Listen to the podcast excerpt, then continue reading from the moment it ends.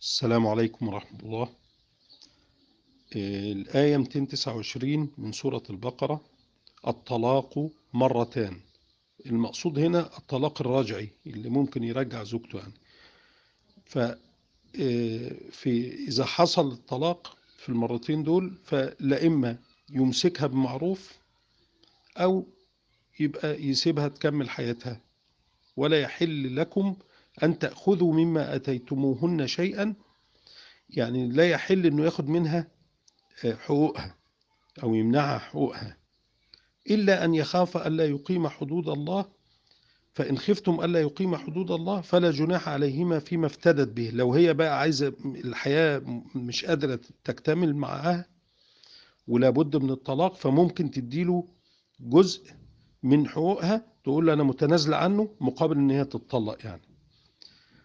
فدي حدود حطها ربنا سبحانه وتعالى ولا يجب ألا يتعداها ومن يتعداها يكون يكن من الظالمين يعني.